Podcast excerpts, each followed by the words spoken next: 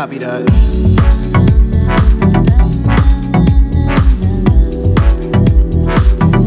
Sejam todos bem-vindos ao meu canal Perito Cast. Meu nome é Dejair Rodrigues e no assunto de hoje falarei de honorários de JG para perícia em três episódios. Em conversa com outros colegas peritos, todos são unânimes em dizer que os honorários nem de perto remuneram de forma adequada o trabalho da perícia. Mas afinal, a pergunta que fica: aceitar ou não aceitar a nomeação à JG? Bom, isso é bem delicado. A minha humilde sugestão é que sempre que necessário seja levado em consideração a relevância, o vulto, o risco, a complexidade de serviços e se nessa análise o perito entender que o valor igualmente não remunera, pode ser direcionado para duas remotas possibilidades de melhora nos honorários, sempre com ressalva.